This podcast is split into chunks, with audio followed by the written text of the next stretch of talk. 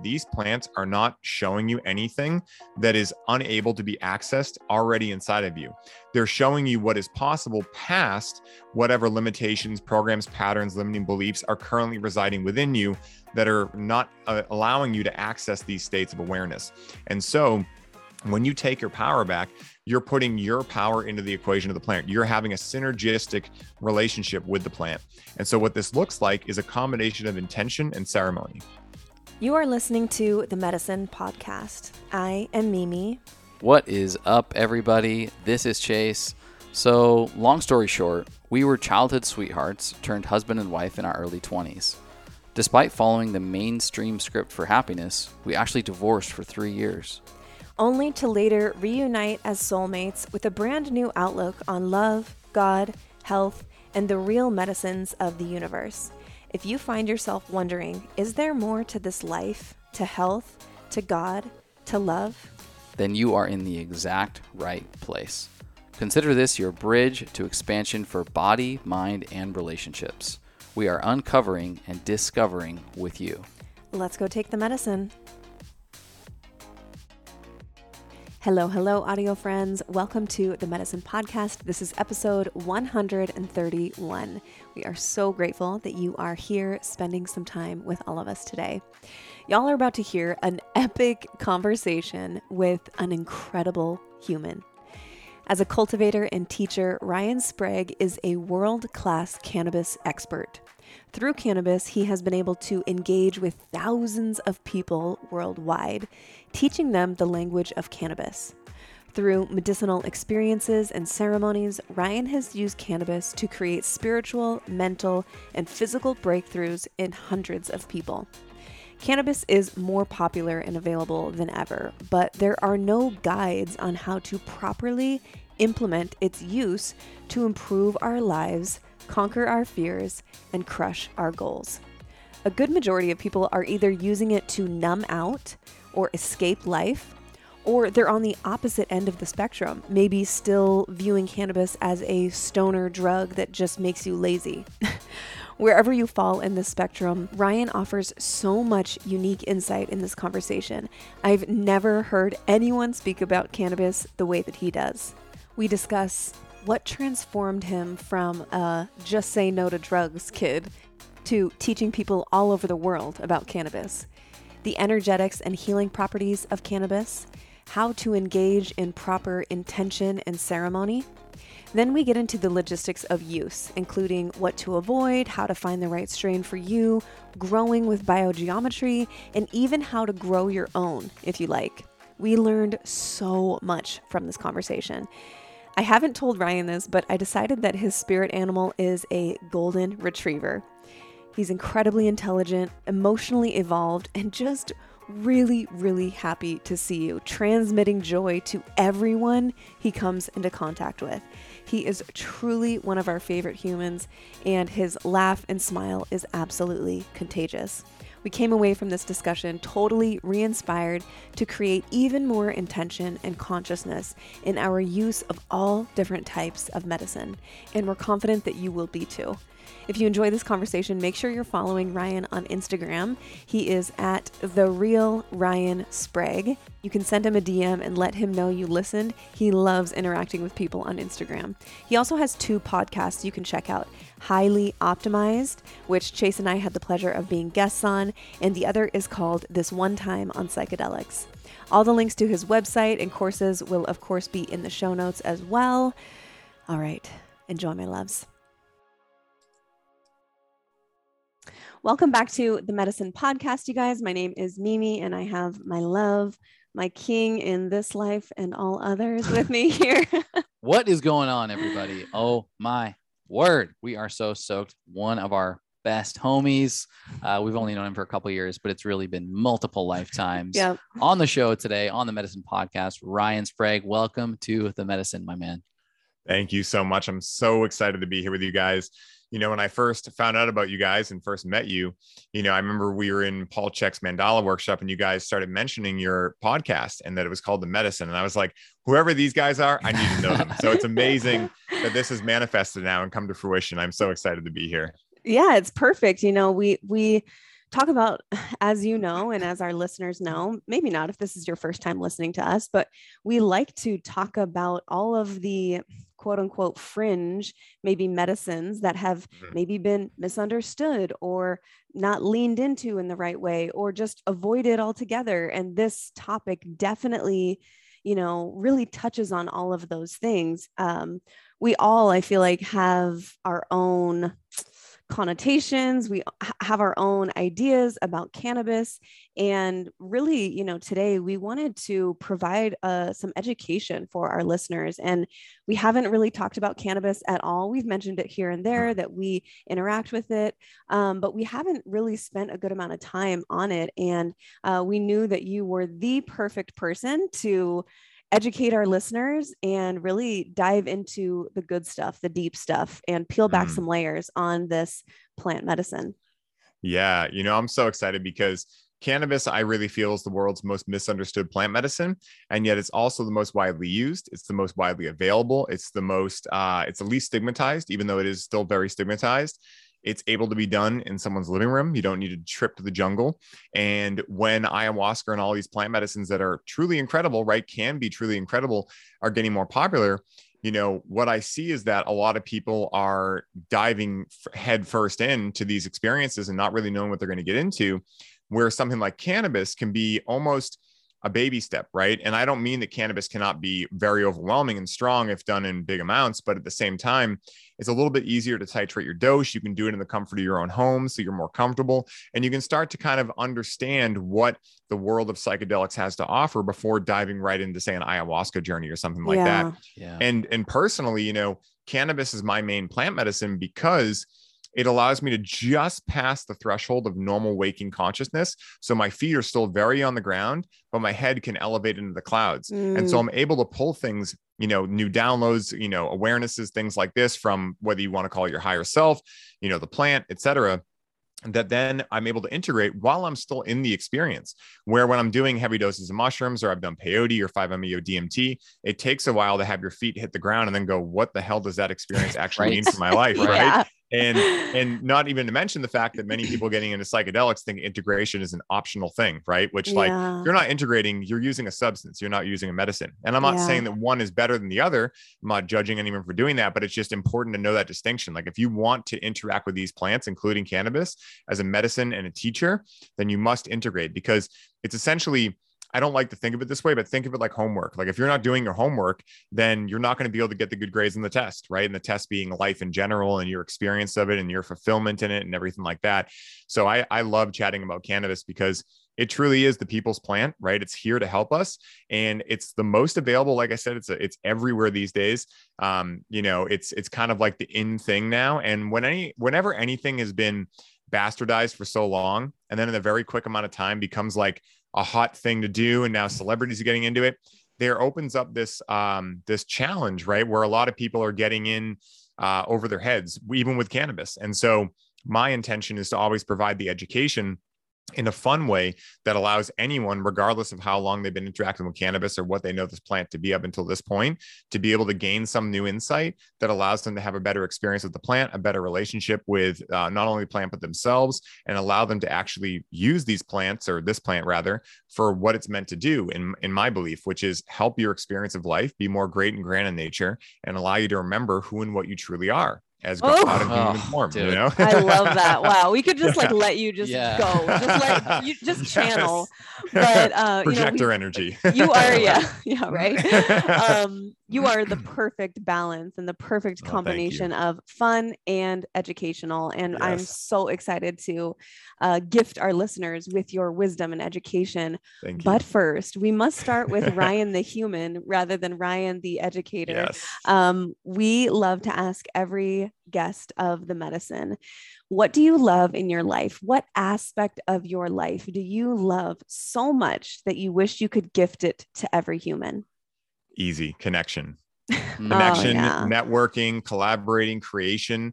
you know, as a projector uh, in human design, which I'm a huge human design nerd, and as a projector, like we get the most enjoyment out of like, hey, you need to know this person. Then they meet and we get to see it happen and they become best friends. And we're like, oh, did we do that? Right. And so yeah. that is like my ultimate thing that I really feel, you know, this is a great lead in too, because I really feel that you know we're told a lot in society that we have an epidemic of loneliness but rea- in reality loneliness is the result of the actual issue which is the inability for most people in the world right now to connect deeply to themselves those they love and the world at large because because if you're not able to connect with yourself well as within so without you're not able to connect with the world and so if there's one thing that like is my ultimate passion to bring to the world it's an ability to connect deeper just in general. Oh, that's so perfect. you are our people. Yeah, no doubt. Yes. Like you, you, exude, you exude the passion for connection, and, and, even just like you know, cannabis as a as a beautiful uh, symbol of what you know connection can actually look like. Uh, connection mm. with yourself first, right? Like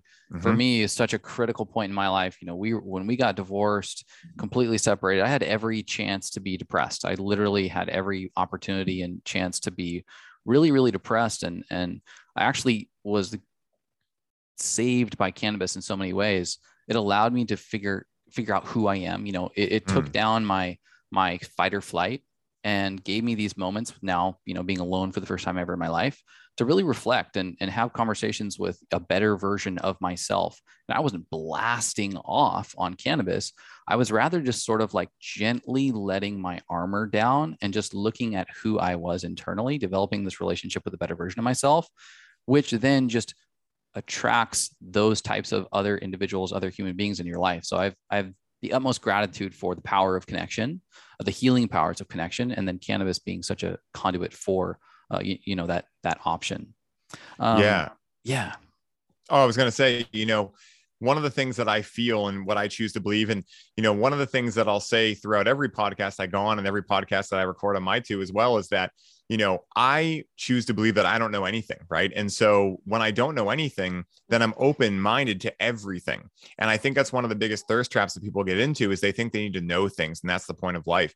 And so what I choose to believe about cannabis and the world in general is that what the world needs more than ever right now is more feminine energy and yes. it's starting to happen and uh, cannabis being a feminine plant like you just perfectly illustrated, it allows especially men, but everyone to, because obviously women have a masculine side too, that's very dominant these days to live in a masculine world, is it allows their armor to come down. And when your armor comes down, you stop taking yourself so seriously. Yeah. And when you stop taking yourself so seriously, everything becomes funny. And like a perfect example of this was, you know, I interact with cannabis on weekends and we can get into, you know, dependency and uh, frequency of use and those things if you guys want to. But I was interacting with cannabis this last weekend and it was uh, in the daytime. I had nothing to do on a Sunday. So I was like, okay, cool. So Rachel was gone. So I connect with some cannabis. And usually when I connect with cannabis, I'm with her. And so I was alone. I connect with cannabis and I start noticing this pull, this like, I need to clean my room. I need to do these things. Right. And so so I start doing that and I realize right away what I'm doing. But I'm like, let me just let me just play this out and see what happens, right? Where normally, if my armor was up, I'd be like, why am I in a cycle of doing? Why can't I be? I'd be taking myself so seriously. There must be something wrong with me. But instead, I was kind of in the observer point of view, and I was like, let me just see where this goes, right? And so I'm picking up my house, right? I'm, I'm walking around, I'm picking things up from one counter while I'm thinking about these amazing downloads. I'm putting them down on another counter. And after about 30 minutes, I realized that I haven't cleaned anything. I've just been rearranging where the where the things in my room that I meant to pick up are. And I started laughing hysterically and having this conversation of like, look at you, who does this, right? Who interacts with cannabis and then goes wandering around just picking things up and putting them down in different places. And it was funny and it taught me a lot about myself, which was in the past i've been very like like mean to myself in a lot of ways right mm. and and taking myself so seriously that everything is like a world war issue right in my life and so when i was able to do that that's a perfect way of you know i was able to see in that moment like oh wow like I have integrated quite a bit of taking myself less seriously. And oh, wow, let me think about the other areas of my life in which I'm not taking this seriously anymore. And it was just this really funny experience. And so when you mentioned that, you know, you're able to take your armor down, that's exactly one of the things I yeah. teach in the program. And also what I've learned in my own life with cannabis too is that I think that these days, you know, a lot of people just have these uh, these you know ways of living life that are just not panning out to their greatest and highest good. And one of the ways for me that I've done that is these cycles of doing and not being able to relax and all of these things and now realizing that when I sit with cannabis, sometimes that still comes up, and now I can laugh at it and realize, like, oh my mm. god, that's actually kind of hilarious, right? And so, yeah, it allows you to take that armor off. Oh, mm. I love that. Yeah, that's so good. well, I want to go back to something you, you, know you mentioned like, oh, I don't have any you know very specific opinions or or, or views on something, but mm-hmm. we're going to ask you about your opinions and, and your views. yeah, please. You know, I, I would I would love I would love to know like what are your what are your views on on God? What are your views on the divine? Do you mm. subscribe mm. to any you know epistemology, any religious practice, um, or something that you would identify as kind of your your you know metaphysical worldview? Oh, you guys ask great questions. Like this is all I ever want to talk about. So I would love to go into this. So um, I've had many different experiences, and what I do know is that I don't know, but I choose to believe certain things at this time, fully giving way to the fact that tomorrow I might learn something that strikes truer with me, right? And so what I choose to believe right now is that why we are here in this you know dense reality of 3d reality is it's one of the most challenging schools in the universe right? And you know uh, whether you believe in you know the matrix or whatever you want to call it right? We have this you know collective uh, set of rules that is pretty challenging right? And we've also been disempowered for generations you know? Um, if you look back to certain doctrines it happened about 13000 years ago when the fall of atlantis happened. And so um, and a lot of the stuff I'm going to say might some people might be like, wow, that's out there. But you know, again, just use your imagination, right? And so so when we fell from, you know, the Bible says fell from grace, all these kind of things, we fell into a lower density of uh, reality. And so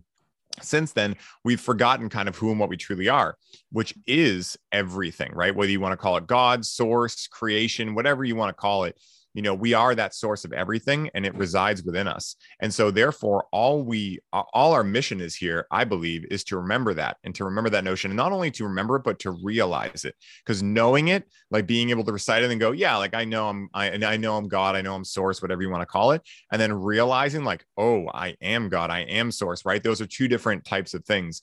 And so i'm part of the modern mystery school and part of their whole thing is that you know they don't believe in reincarnation. Now i'm not exactly sure where i sit in this um, in terms of if i believe in reincarnation or not but but they essentially have a very similar belief system that we're here to spiritually develop ourselves into remembering that we are god.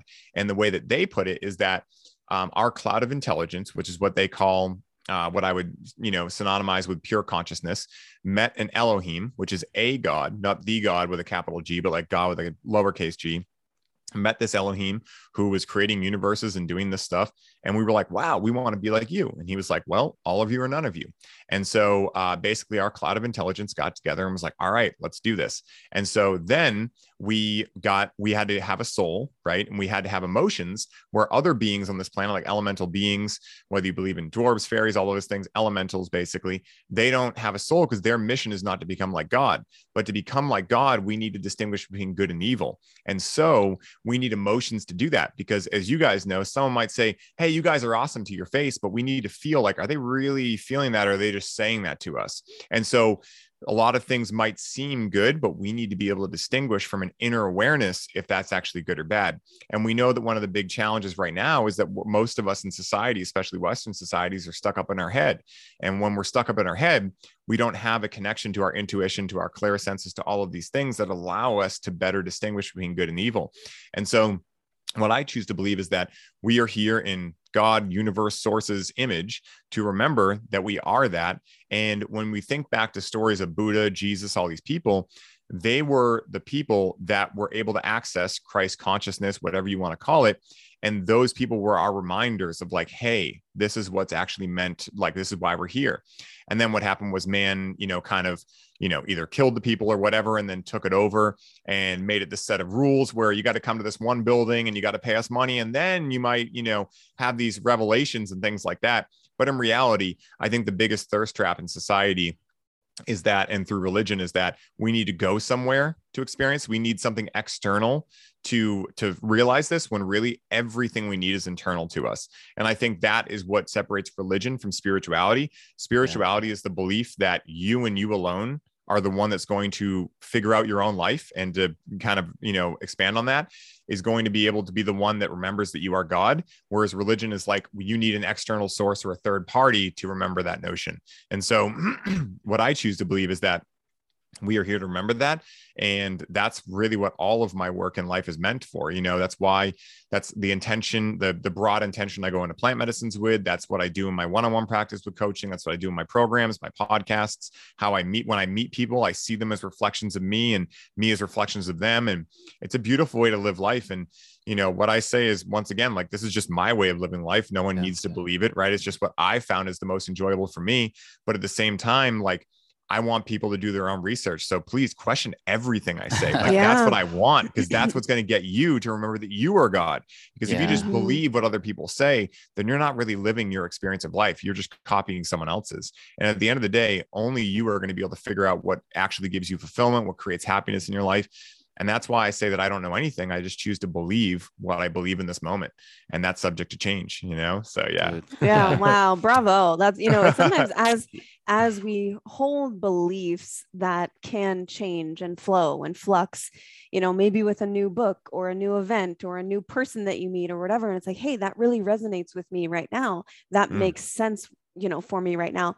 It can be hard to encapsulate your beliefs or the things that you hold near to you and to your heart and, and the things that have really changed you it can be hard to um, display them or at least just explain them in a way that would you know make sense to anyone else. And so great job. I mean that's that's oh, it's you. hard to do. And and uh, i i resonated with a lot of what you said. And and um, i the part that resonated most is at the end when you said I don't need anyone else to believe yeah. what I believe. You know, there's no like convincing or no converting. Like this is just this is who I am and this is what I believe. And um, it's you know really it it's benefiting me right now. And mm-hmm. uh, it, it it's okay if your beliefs are different. And I think we need you know uh, an injection of that in the world uh, these days. Yeah, and I think there's so much value in knowing that it can change or that it could change or that it could evolve and there's going to be different iterations of this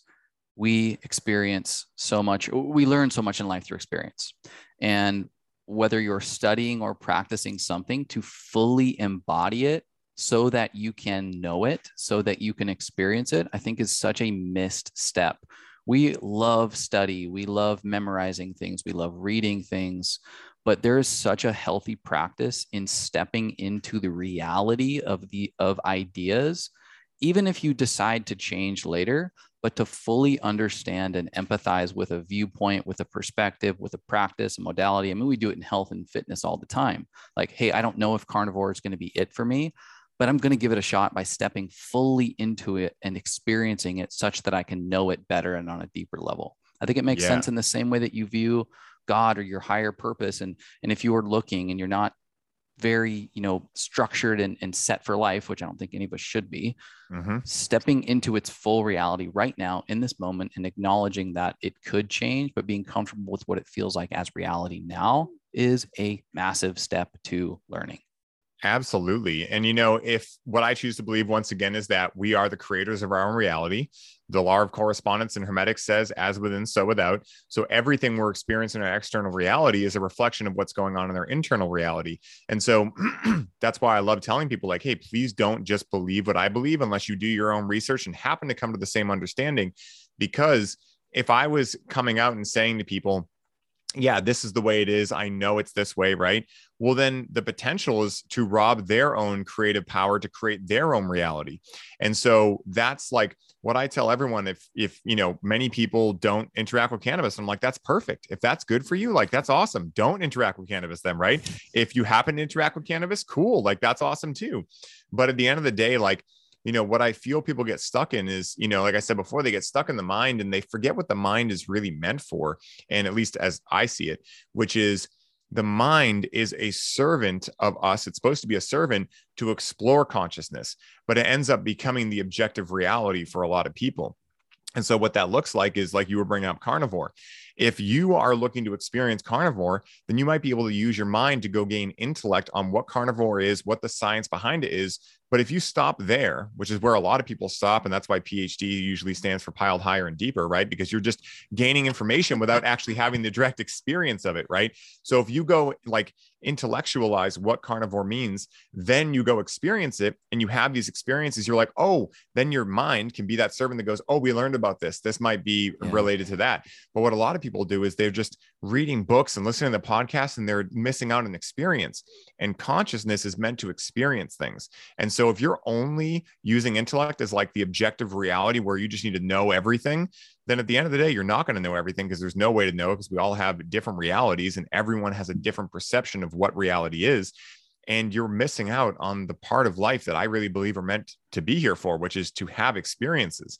Yep. Now, at the same time, part of the reason I got so into plant medicines is because, and spirituality was because I had my first big mushroom experience, specifically mushrooms, and was like, what the hell did I just experience? And then that mm-hmm. that gave me a, a lead, right, and an intention to go explore these with my intellect and actually start to understand what people are saying about them.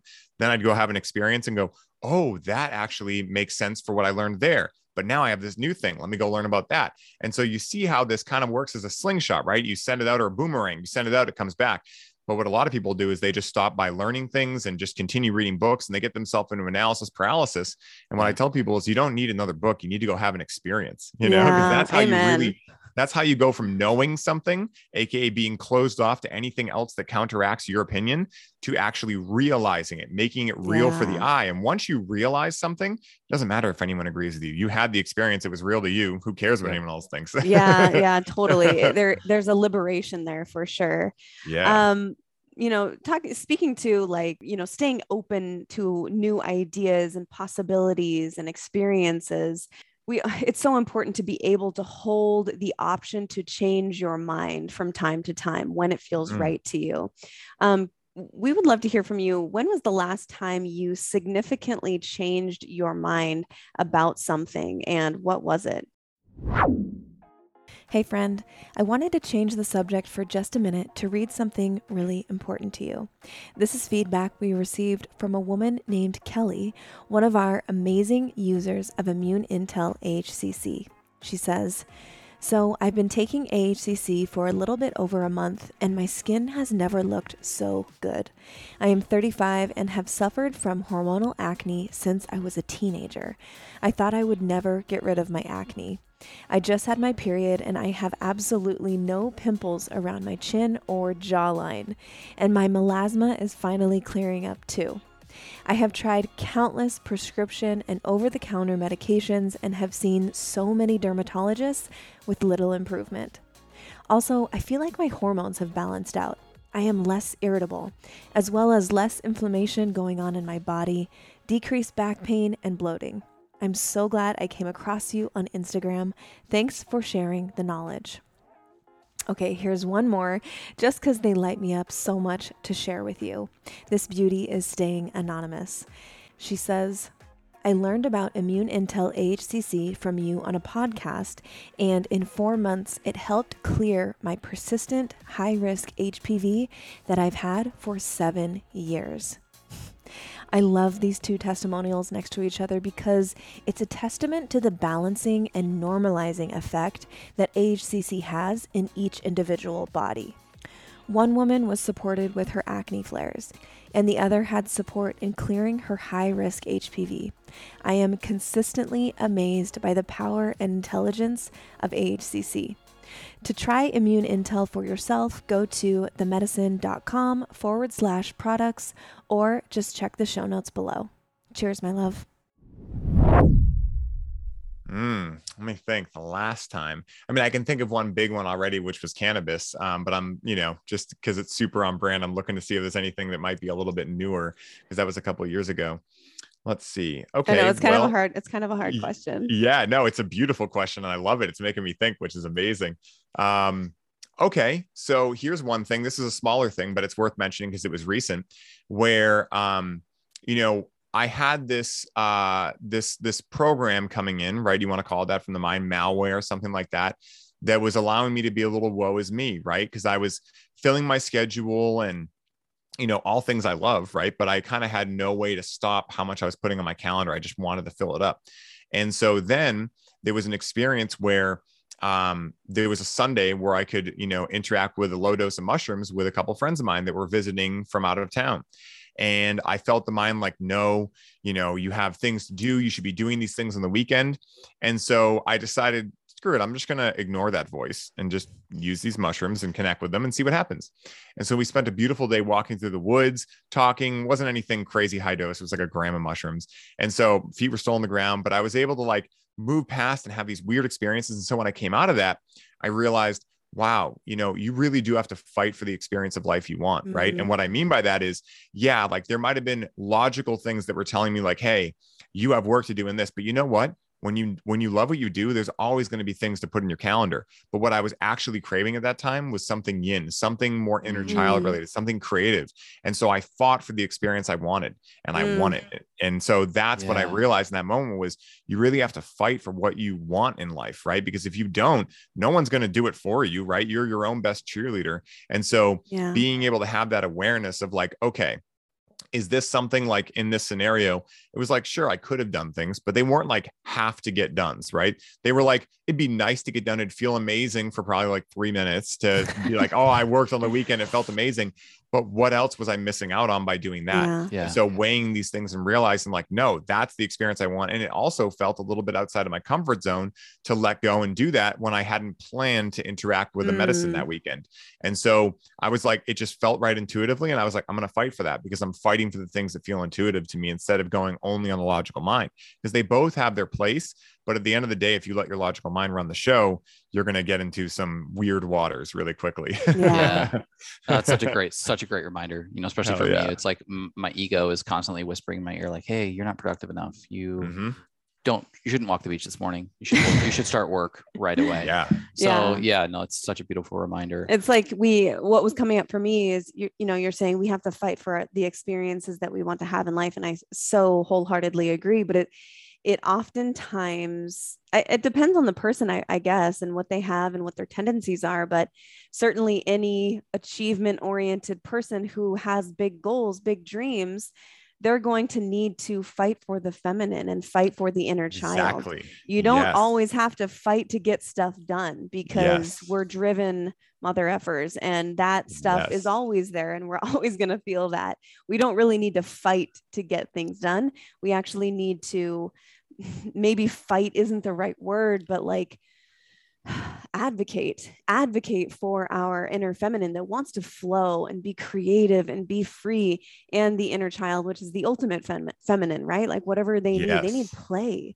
and so it's like you know, it doesn't seem like we need to advocate or fight right. as much for the masculine. It's like you're you're, yes. you're, you're strong enough, my guy. Yeah. yes, and that's like actually, I'm glad you brought that up because I'm a big language nerd, right? So the reason that I chose fight, which is an easy word to change out, was because it allowed that masculine part of me that was looking to dominate me in that yeah. moment to be like, I have a mission. I can go fight this. I'm yeah. like, yeah, go fight that, man. You know, and then the masculine could kind of like screw off for a little while and allow me to be in the feminine. The masculine could still be like, we we fought today. I'm yeah. like, yeah, sure you did, buddy. You did great. It was amazing. You, you know, won the fight. Yeah, exactly, yeah, exactly. Totally. And so it's kind of like I use a lot of tricks of language like that with my own being. So if I know it's my feminine, then I'll choose words like love, connect, compassion, mm-hmm. joy, yeah. things like that. If it's my masculine that might be running amok, it might be like, okay, we need to go fight for this. And the masculine's like, yeah. we have a mission. I'm like, yeah, man, you got a mission. Go do it. Right. and so, so it's good. this funny way to kind of like, it's almost like you know, if your dog's at your feet and he won't leave you alone, you throw a ball and he's like, "Now I got something to do," and you're like, yeah. "All right, I got some peace for a little bit, right?" Yeah, it's just totally. like that. that. I love that. I'm definitely stealing that for my life. That's amazing. Yeah. Um, well, let's jump into cannabis, man. Um, yeah. Would love to hear a little bit about your history with mm-hmm. cannabis, and then what you're doing today, like in the world, in the 3D world, business sense, what you're doing today with cannabis. Yeah, I love this question because, you know, for a lot of people, you know, I, I find a couple different groups. Some people that are like, wow, that's amazing. You do cannabis. And then people like, why cannabis? And then some people like, why are you interacting with cannabis this way? Right. Why are you the person that's connecting and teaching cannabis this way? And so my intention with what I'm about to tell with my origin story is that it will answer pretty much any person's uh, questions that they have, depending on what group they're in. And so, I was a just say no kid, right? I was using the Nancy Reagan approach for years. Wow, I, watched, I, would yeah, not guess that. I know, right? I did a full 180. And so, and so, uh, you know, for for a long time, I watched friends doing it from the age of 12 up to about 16, and I just saw what they were doing, and it didn't, it wasn't attractive to me, right? Because they were numbing out, they were just using it unconsciously, you know, they were using it very immaturely. And I say immaturely, not in the sense that all unconscious use is meant to be immature, but they were like 14. So let's just picture 14 year olds using cannabis. It's not going to yeah, be that, yeah. you know, conscious or mature. And so when I was 16, I started experiencing some uh, severe mental challenges with anxiety. And so I went to my doctor after like a while of suffering with it, and he prescribed me these pharmaceuticals, and one after the other, they just didn't work. And not only did they not work, they actually like uh, were a detriment where they disconnected me from myself more and more. And I wouldn't have used that language then, but now that I'm older, I can say that like what they were doing was disconnecting me from myself. And so I'd go back, I'd have, he'd be like, this one's going to work. And I'd be like, okay, this is great. I'd get my hopes up. I'd go home, I'd try it. Same numbed out, dead feeling inside, like a lobotomy patient. And so mm. I started wondering, like, is this the way I'm going to feel the rest of my life? And I started to have this like real big dark night of the soul at a pretty early age because I was like, watching all of my friends who seemingly didn't have anxiety, but at the same time, I didn't know that was just what my mind was telling me. Look at all these people that are perfect and not broken, right? And I'm broken, and all of these things that the mind says. And so as a last ditch effort, you know, after the last pharmaceutical that pretty much was available to me uh, didn't work, you know, I was talking to a friend one day and he was like, Hey man, you know, have you ever tried like smoking weed? Right. At that time, I wasn't going to say cannabis, but he's like, Have you ever tried smoking weed? It helps me with my anxiety. And I was like, what? Like, you know, because at that point I knew cannabis to kind of be just like this, this lazy stoner archetype, you know, medicine, you know, or drug at that point. And so, but I was, I was at my point where I was like, all right, you know what? I'll give it a try. I'll, I'll try anything. And so I tried it and the it took like I think one or two times to it helped each time, but the first couple times I was like, what is it? What am I even feeling? Because you know it takes a couple times when you try a new medicine to actually even uh, connect with like what you're feeling, the sensations, the experience itself. But I remember like the, either my second or third time, I interacted with it and it really like what I would use now as language is connected me to myself. I started mm. gaining awareness. I started being in the observer point of view where I was able to watch these negative thoughts go by and realize, oh my God, I'm not these thoughts, right? So if I'm not the thoughts, then who am I? Which started a huge, you know, mm-hmm. existential, uh, you know, uh, issue. And and you know, and really big opportunity, actually, existential opportunity. And so when I was realizing this, I realized, wow, okay, so I'm not these thoughts. So therefore, they're not real. They're not who I am. So that started helping me a lot. And I started connecting more and more with cannabis. And so I thought, wow, this is amazing. I figured it out. This plant's incredible. Look at its ability to, as I would say it today, connect me to myself. At that time, would be like relieve my anxiety. And so I thought, I've got cannabis figured out. And so around that same time, um, I was now around 18, 19, I was in school for psychology and I went to a, because uh, I was fascinated with the mind and I went to a, um, a yearly like public disobedience, um, you know, display in Boston Commons where people get together, they interact with cannabis. There's cops there, and as long as you're not doing anything crazy, they don't arrest you. So before cannabis was legal here, it was like a big deal every year, the Boston Freedom mm. Rally, right? And uh, and they call it Hemp Fest too. And so I went there. I forgot my glasses, and you guys know you got blue eyes, right? So if you got blue eyes and you, the sun's really out, you're like kind of like, ah, what am I even doing? Can't see anything. And so I hear some guy yelling, "Who wants to make butter with me?" And I'm like, I'm like, hey, that guy sounds like a cool guy. Let me go check out what he's doing. And so he's passing out these pamphlets for this new education center opening up right, like literally five minutes from where I lived, that was all based on cannabis and the science, the history, growing it, you know, everything about it. And so I went home and I told my father, who, when my father finally found out that I was connecting with cannabis, he was more of just the just say no approach, but he was actually not upset at all that I was interacting with. He was actually very like excited because he realized, like, okay, like, and to my dad's credit, he didn't have any cognitive dissonance. He was like, I grew up in a time where I watched people waste their lives with this, right? And really, it wasn't with that. They were just wasting their lives and using cannabis as an excuse for it. But you know, he was like, but I see that this is helping you. You're the happiest you've been in years. You're an adult. Do what you need to do. So after that, I would able to talk to my father about it. So I came home being a broke college student, I was like, Hey dad, uh, you know, could you help me get into the school? Could you help pay my tuition at the school? And he's like, well, you're already in one school. I'm like, I want to do this too. So not only does he pay my tuition, he signs up with me. And so we start wow. going to the school together. Right. And my dad and I were always super close and we connected on a lot of things, but this was like new territory, you know? And so we start learning and he's like picking it up. Now he's not interacting with cannabis at all. He likes being in the center of control, right? He wasn't a drinker. He just like likes his sober state of reality, but he was fascinated with something that he realized was helping me. And he started like really just getting into it. So we go to the school for a couple of years we learn how to grow we start growing in that time and it was actually right before i found out about the school that i convinced my father to get me a grow kit because it was legal to grow here now and i grew a couple plants and it was like the worst like it was just the most terrible harvest right and I, I don't lie at all with this like it was like just very comical and so when I, when I asked to sign up for the school, he was like, "Well, hey, this is like a hobby. You're looking to get into this. You know, you're combining with psychology. Yeah, I'll I'll, I'll put some money into this for you." And so we uh, we started going together. We learned everything about growing. I start getting much better at growing, and it was kind of like a father son project. I was teaching him, you know, more about how to grow and stuff, and and so it was really cool. And you know, this goes through for a couple of years. I start interning at the school. You know, I was the first person in, last person out every day. I just knew like something in me was fired up when I got to the school. It was like, okay, I don't want to mm. wear khakis the rest of my life. So the normal psychological way of, you know, being a psychologist therapist is not going to work for me. And so, so I decided I'm like, all right, I'm going to do both of these. And so after a few years, I ended up going to a music festival in Las Vegas with some friends. And I interacted with my first other medicine, which was MDMA.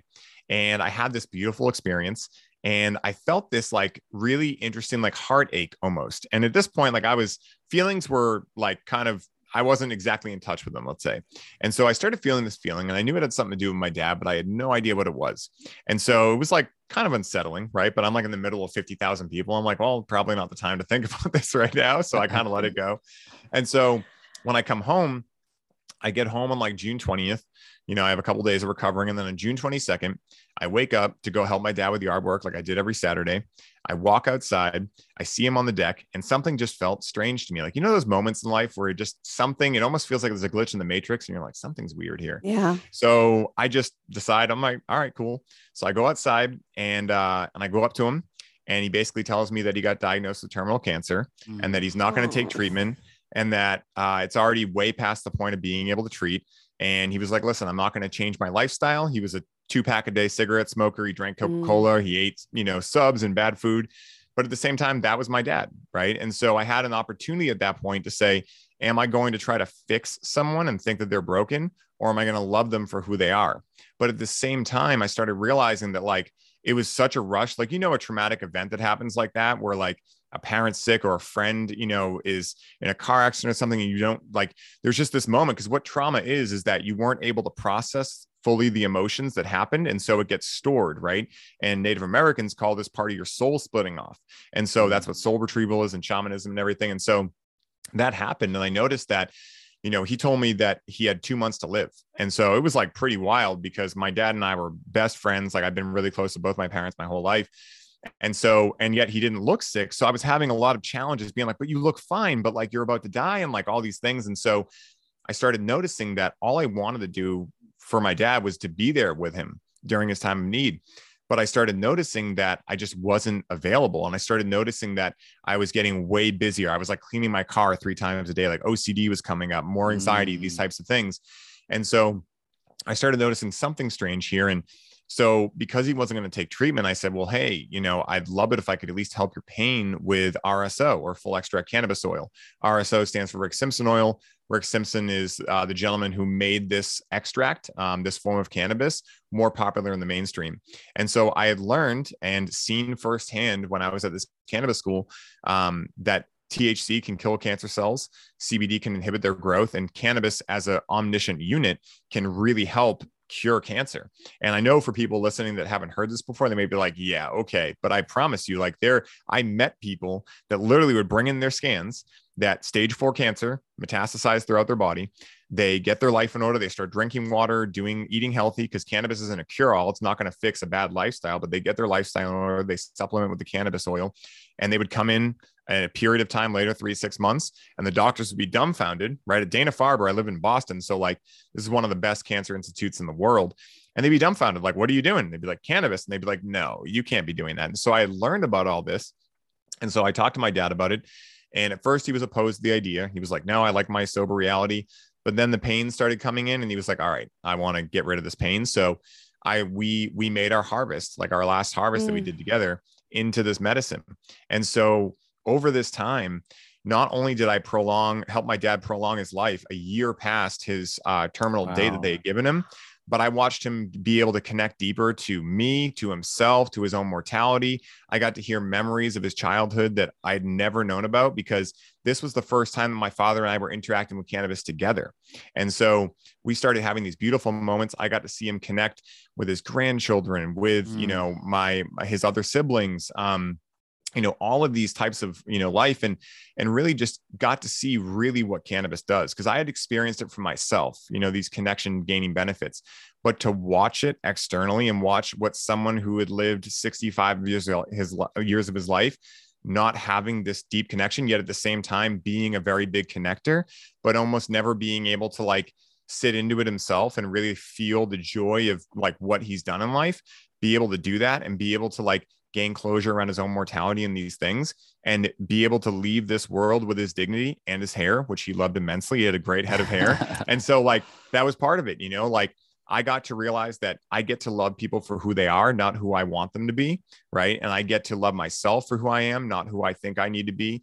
I get to, you know, the most important thing for me, I realized was connection. I learned that from my father. I got to watch him like get all this closure. And so through that experience, it was a really powerful experience where I realized, like, wow, this world is really needing connection right now. And and mm-hmm. and i saw firsthand what it could do for someone that was already really good at connecting. Like my father was where i learned all of my external you know extrovert type things from but to see what it did for him was really magical. And so once I saw that, I realized, wow, there's way more here to cannabis than what we're being taught, and much more spiritual side to even what I had been taught.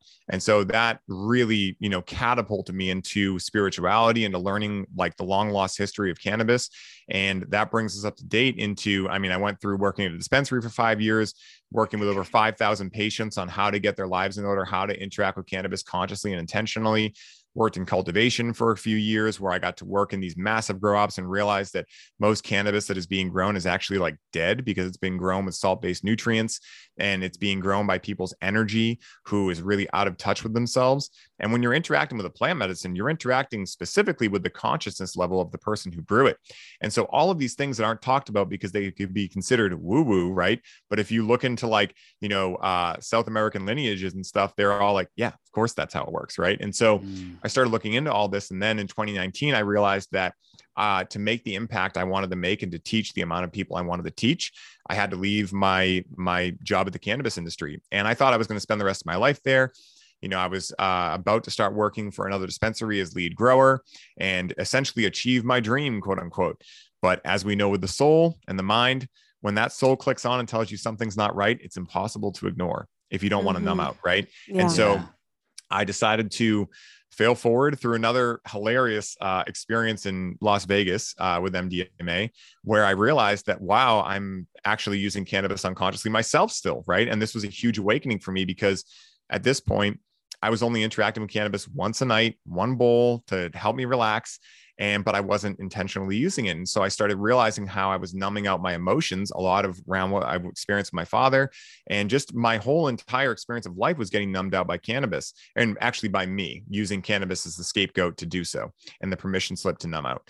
And so through that, I took a three month break had all these downloads where I was speaking to my higher self, the plant, all this stuff, and then started highly optimized. I had no idea what I was going to do with it, but I just was letting my soul guide.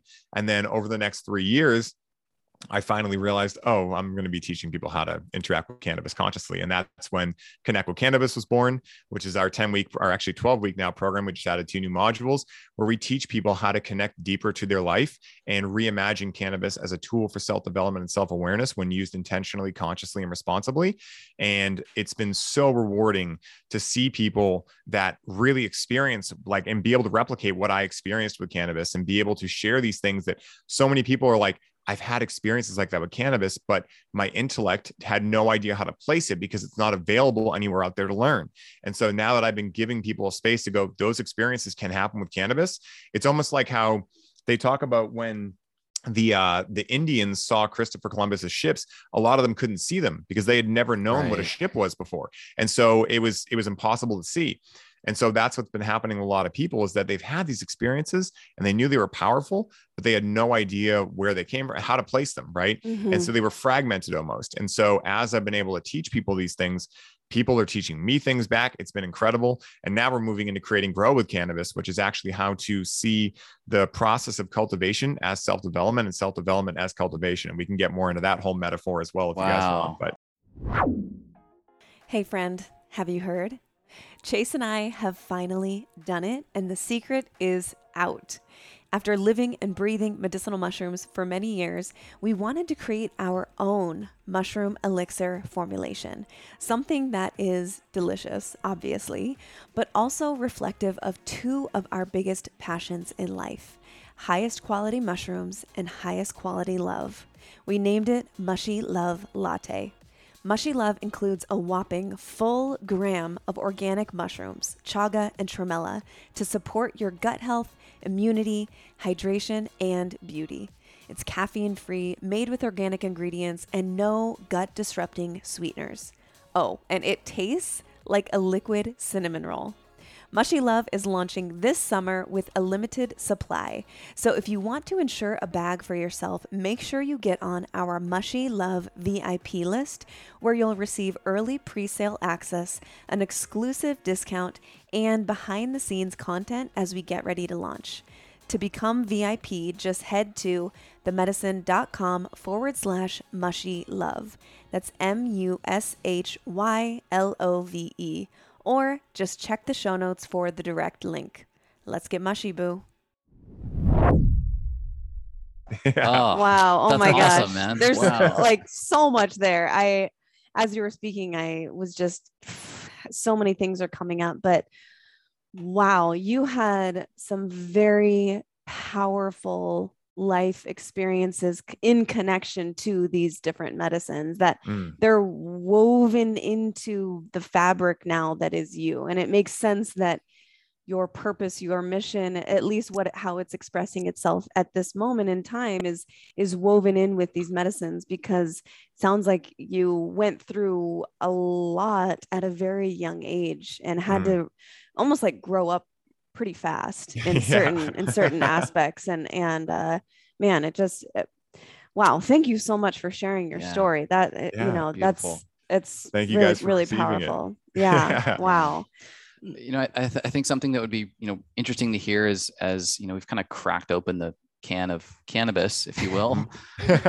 What does healthy cannabis use or a healthy marijuana habit look like compared to what an unhealthy one could look like you know we you mentioned dependency or at least mm-hmm. and even in mm-hmm. my life it's it's been an unconscious exercise at times it's been a numbing mechanism it's been an escape modality and so maybe help us a little bit define yeah. like what healthy and what unhealthy relationship to cannabis looks like yeah like if a if someone's listening now and they're like well i want to know if it's if i'm using it intentionally or not how, can help them along in, in sort of like a, a checklist like are they yeah. are they this is one of my favorite subjects to get into. You guys, you ask the best questions, so much fun. But the first thing I want to say, right, is for anyone listening, you do not need any plant medicine to experience these types of things, right? That being said, there are certain people that are pulled to these medicines. And this is one of the things that I feel it's my responsibility as someone who speaks about plant medicines to state, because I know what FOMO can feel like, right? Maybe you're like never really been called to plant medicines, but all your friends are telling you, come on, come on, just try it don't try it if it's not right for you, right? Feel the call from within. Now, if it's feeling right for you, you're someone who's already been connecting with cannabis, because I don't feel cannabis like any other plant medicine is meant for everyone. And I also don't feel the plant calls on everyone, right? There are certain people the plant calls on to work with and that can benefit from its teachings. Because just like how, you know, I'm trying to come up with an analogy, but like just like if you don't have a foot problem, you're probably not going to go to a foot doctor, even though those exist and it's an option, right? And yeah. so there's certain people that are going to resonate with cannabis. And, you know, why that reason is could be, I mean, infinity, like infinite different reasons. But what I would say in terms of like healthy versus unhealthy, from my own experience and what I've coached people through, is that most people that interact with cannabis these days that aren't like very aware of what cannabis is, which is a very, very few select people because it's not talked about. Like you don't really hear that much about people doing mushrooms and like just like eh, numbing out, right? Like you're going to do mushrooms and there's a purpose, right? There's some reason you're going to do them. You're curious, but cannabis, it's very natural to like interact with cannabis and get into a scroll hole on Instagram for three hours and just tune out, right? Like there are these things that are quote unquote common, but they're not normal, right? Because or, uh, or vice versa, normal but not common, right? Those two words are, you know, not mutually exclusive. And so what I always say is that from my own experience, the number one thing that I that I teach people for becoming uh, getting into a healthy relationship with cannabis is a three step process, and that process, the first step of that is called taking your power back, because like I said, these plants are not showing you anything that is unable to be accessed already inside of you. They're showing you what is possible past whatever limitations, programs, patterns, limiting beliefs are currently residing within you that are refusing for you or not uh, allowing you to access these states of awareness. And so, when you take your power back, you're putting your power into the equation of the plant. You're having a synergistic relationship with the plant. And so, what this looks like is a combination of intention and ceremony. So, to take your power back, you need to first set an intention. What is your reason for calling upon this medicine? And then the ceremony aspect of that is what container are you going to set for that intention to play out within? And so, to give an example of what this might look like, maybe you have an intention that you want to release something, right? Maybe you've been, you know, there's a lot of stinking thinking coming up in your mind, right? And you're noticing these things that are not leading to a great experience of life. And so you don't exactly know what you want to release, but you're like, I want to release what I'm carrying, right? I want to put down what I'm carrying. So that's your intention. And then maybe the ceremony plays out with you burn some sage, you set a sacred space by doing a seven directional prayer or something like that. And then you write down on a piece of paper just what you've been feeling recently you know? Maybe it reads something like this i've been waking up and i've been feeling my mind go and it's having all these thoughts about what is possible for me and what is not possible and i want to let it all go. And so then you take that letter and you burn it. And that's your ceremony aspect of that. So we've covered intention and ceremony and therefore taking your power back. Hmm. Next, we move into the second step, which is unlocking your creative potential. And to do this, one must surrender to the power of the plant. Because what a lot of people do with a lot of plant medicines, not just cannabis, but you know, pretty much any plant medicine, is that they are interacting with this plant for some sort of reason. Usually it's unconscious. They don't really know why they're interacting with it. And then what do they do? They white knuckle through the whole experience and try to control it. Right. right? And so this is obvious because most people don't know what they're sitting with the medicine for. And so if a challenging experience comes up, they don't know how to place it. Why am I having this experience? I was supposed to have fun. I was supposed to do this. I was supposed to connect deeper, whatever they thought was going to happen. But if you set an intention to release what you're carrying, right? And then you have a very challenging experience, you're going to be able to go and use that intention as an anchor to go, oh, well, you know, my intention was to release what I was carrying. This must be what I was carrying, right? On the other side, maybe you make an intention that you want to be happy on the end of the experience. And then you go through a very challenging experience. Well, maybe then because of that anchor, you'll your your intuition will be able to tell you, oh, maybe this is what's standing in the way of me being able to access happiness. Maybe this is what I've been holding inside and not allowing myself to see and numbing out. And this is what needed to come out like a child crying to be able to have the child laugh after. And so in doing so, you unlock your creative potential because a lot of your creative potential is held up with stuck emotions, with stuck energy, right? Like by the time of 35, 95% of your energy is stored in your subconscious in your body. And so all of your conscious awaking state is pretty much just based off of what you already know about life. So you wake up and immediately unconsciously your mind starts looking for who you are, right? What is Ryan? What is Mimi? What is Chase, right? And so if Ryan, Mimi, or Chase is usually depressed, well, then your mind is looking for that depressed feeling, and oh, now we feel like ourselves, right? And so we've we've failed to be able to get into an imagination state to be able to imagine a new reality for ourselves. And so when we surrender, we're opening up the doorway to imagination. And so that's unlocking your creative potential. And so the third step is then becoming unstoppable. So once you've taken your power back, you've unlocked your creative potential you then are able to become unstoppable. And what becoming unstoppable entails is all about integration, right? Because, like I was saying before, these medicines are only showing you what is already possible for you in your life. So they'll show you the what, but it's up to you and your responsibility to figure out the how. So there's a couple different examples I'll share here to bring it home for people listening. So maybe you sit into an experience and you're like, I want to find more joy in life. That's your intention. You play out your ceremony, you surrender into the experience. And when you're surrendering, you start realizing, oh my God, I really want to paint. I'm feeling a big call to start painting again. I haven't painted since I was a kid. It was so much fun, right? So you're all fired up in this experience. You're like, tomorrow I'm going to start, right?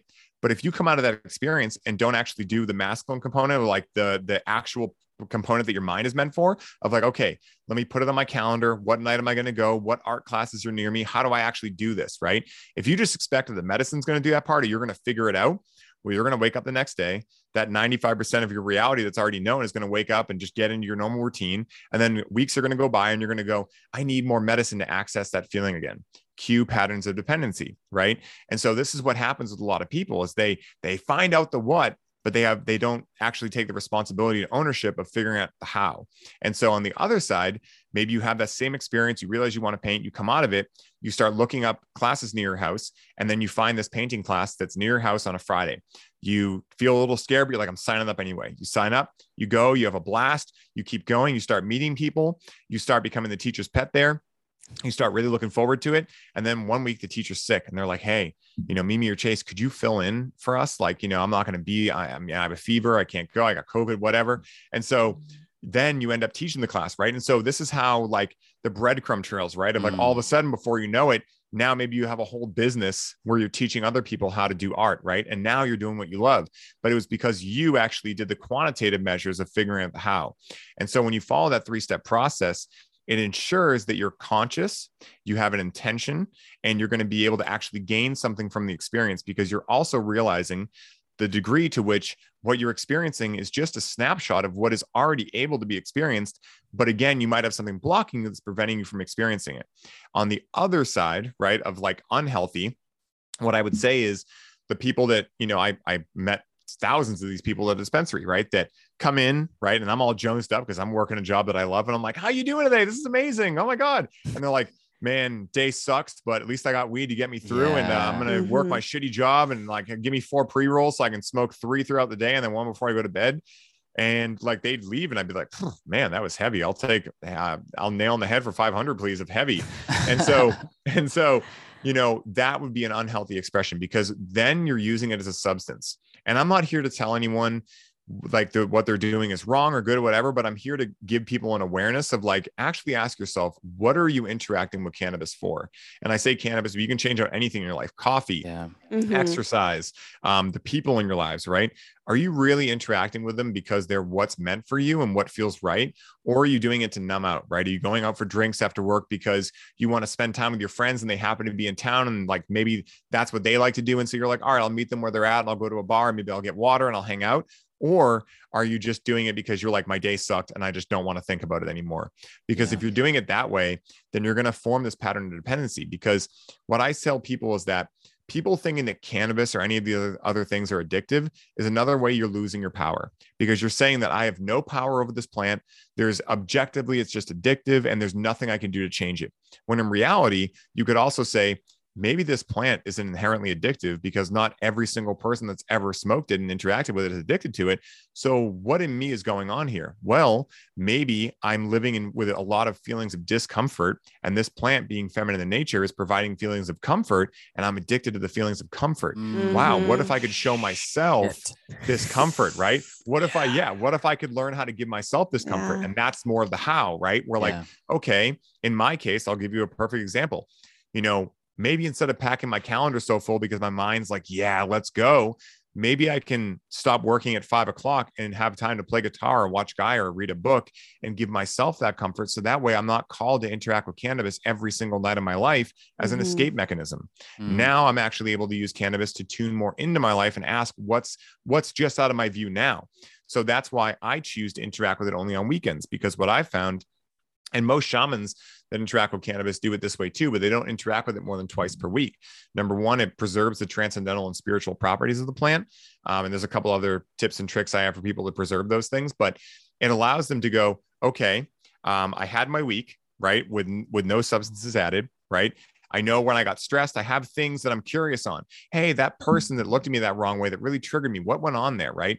So then they make the intention, what went on there? They sit with cannabis. Cannabis gives them an answer of like, hey, that person actually wasn't looking at you weird at all. It was just something you realized in yourself that was based on some traumatic event you had as a child or whatever comes through. Mm-hmm. And then you go, okay, let me try to integrate that in the next week of my life. So in that next week, it acts as the chum in the water where you don't have any of these protectors like cannabis or alcohol or fill in the blank here, right? There to protect you. So then you're able to like it's it's kind of like how if you don't think there's sharks in California, right? Just throw some chum in the water and you're going to see them come up. So if you think that you're fixed, go without all the protectors in your yeah. life. Yeah. You're going to see if anything comes up, right? Yeah. And so I use this that chum in the water where then that week is my integration period of what I learned the previous weekend. And then the next weekend, I have more questions to ask.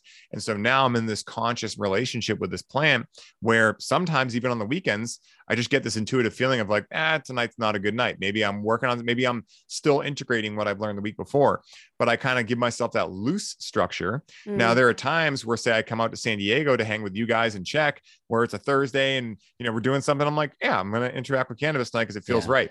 So I provide a loose structure for myself. But I also understand that, you know, to being too structured, there's a point of diminishing return. Sure. So if it feels right, I'm going to do it more often than not in my daily life, it feels right on the weekends. And so I give that structure. But again, for anyone listening, figure out this stuff yourself. You can take what I said and try it out. But again, most people are going to be a little bit different, right? Maybe you find like Tuesday, Wednesday is when I want to do it, not the weekends, right? Cool. That's awesome. There's no right or wrong answer to this. It's much more of a flowy, qualitative type science than quantitative. And so that's what I would say in terms of healthy and unhealthy yeah. is that healthy involves this intention, the ceremony, the surrendering and integration, whereas unhealthy is just unconscious numbing out, using it as a substance and escape mechanism. Huge. Mm. I, I absolutely love consciousness, intention, and integration. We talk about them all the time. Mm-hmm. You know, the medicine podcast doesn't matter what it is. It doesn't yeah. matter what modality, what medicine.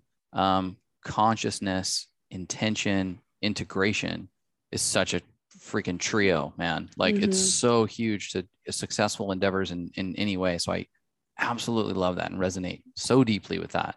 Um, yeah. You, you know, you know, yeah. one interesting thing too I forgot to say is that this is when these plants can really become medicines and teachers because mm. how you mm. do anything is how you do everything. Yeah. So if you learn to interact with cannabis consciously, right? And the great thing about plant medicines is that for people that are unaware of what intention does or the power of intention or what creativity feels like or any of these things, maybe they're more in the left brain.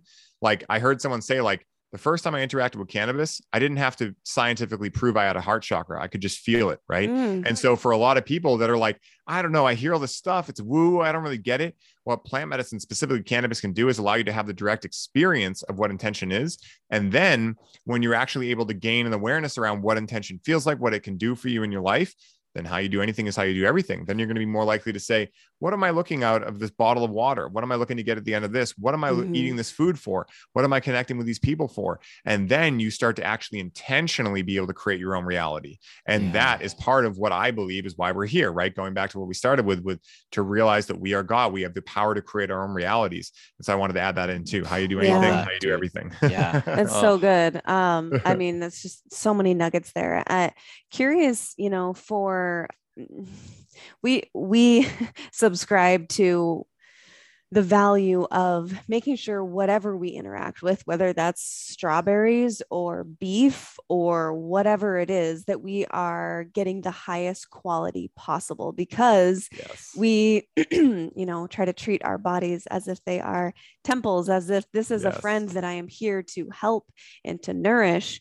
Um, can you give us and the listeners, you know, from a health standpoint, what are what are some things that we should be on the lookout for in the cannabis space you know over the last you know probably five six years it's just exploded and now there's a dispensary on every corner and strip mall mm-hmm.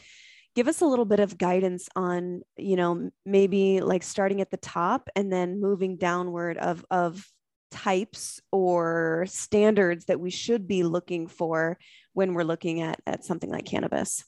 Yeah, great question. So there's a couple of different areas here. There's the quantitative qualities and the more qualitative. And so I'll speak to the quantitative first because I imagine a lot of people will resonate with these. So there's obviously like every state uh, has different requirements and different testing for what like the legal industries require. And so I know Massachusetts has one of the strictest, um, you know, testing uh, procedures. I know, say, Maine, for instance, doesn't have that much testing. Right now, again, that doesn't necessarily mean that that cannabis is going to be, you know, a lesser quality or something. It actually sometimes is paradoxically opposite. Um, but what it does mean is that you want to be looking at a dispensary, or you know, if depending on what state you're in, you want to look at a dispensary that's really excited to test their stuff, right? Really excited mm. to show their test results, to show that they didn't use any pesticides, herbicides, rodenticides, fungicides, no glyphosate is in there, things like this. Now, it's challenging because not every state requires all of those things to be tested. They also, not every state requires heavy metals to be tested. Most states require mold testings. But here's the thing, right? As someone who worked in the industry, I can tell you when they're testing, right? Like they might have 10 pounds and they're testing a seven gram sample of it.